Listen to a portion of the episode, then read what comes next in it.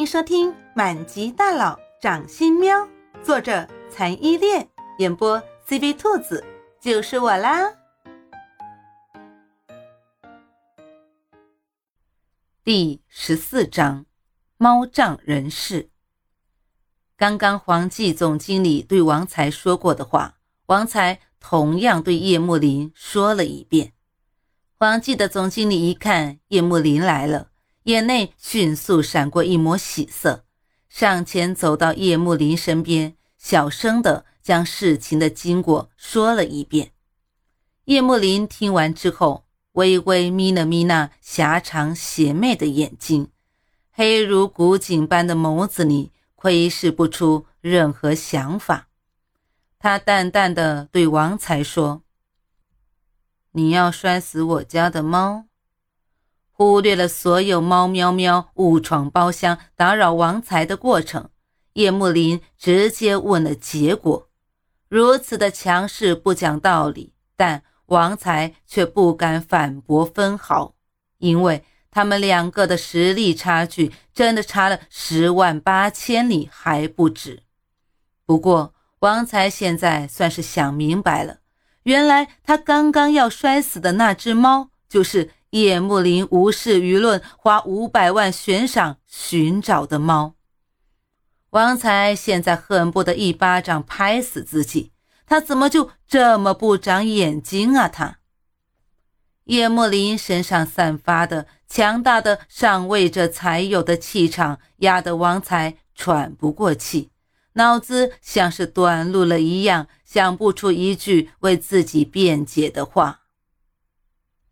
叶幕林怀中的猫喵喵简直要被大男神甩呆了，这么霸气，这么护短，这么强大。猫喵喵的眼睛已经可以冒出粉红色的爱心来了。有人撑腰的猫喵喵，再不是那只任人蹂躏的小野猫了。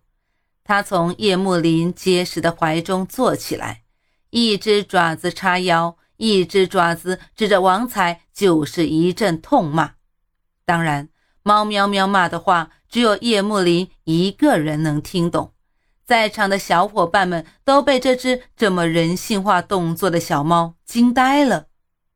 不愧是叶总家的猫，与众不同啊！原本怒气冲冲的叶慕林也被猫喵喵的样子逗乐了，他没有心思再跟王才耗。转身对黑翼说：“这件事情你叫行书来处理，你也给我好好的照顾他。”说完，我们家叶慕林叶大 boss 就抱着猫喵喵消失在了门口。之后赶来处理这件事情的王行书忍不住在心里仰天长叹：“他堂堂叶氏的秘书长啊，这几天……”怎么竟是给一只小奶猫跑腿擦屁股呀？王才一下子瘫软在了地上，他风光的人生到此为止了。猫喵喵万分得意嘚瑟的窝在叶幕林的怀里，不断的对原本觉得自己只是一只小野猫的人做各种鬼脸。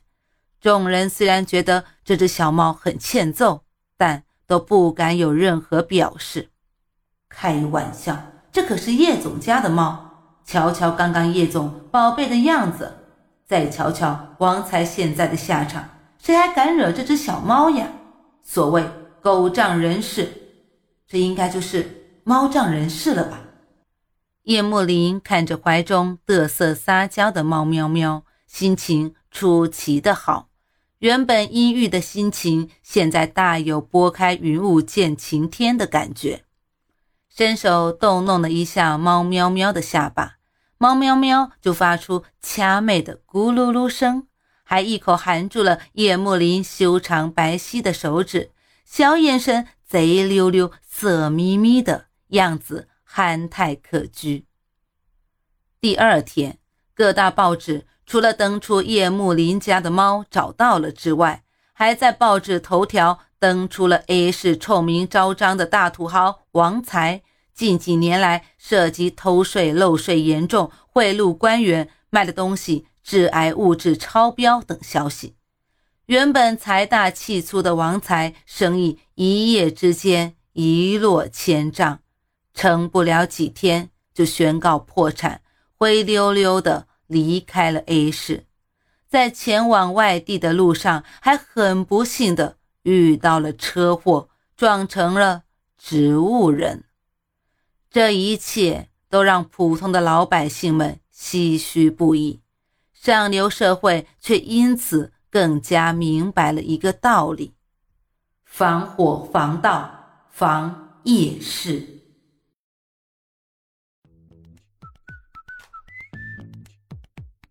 本集播讲完毕，你爱了吗？爱就赶紧伸出你发财的贵手，写下你的评论，让兔子看见你哦！咱们下集见。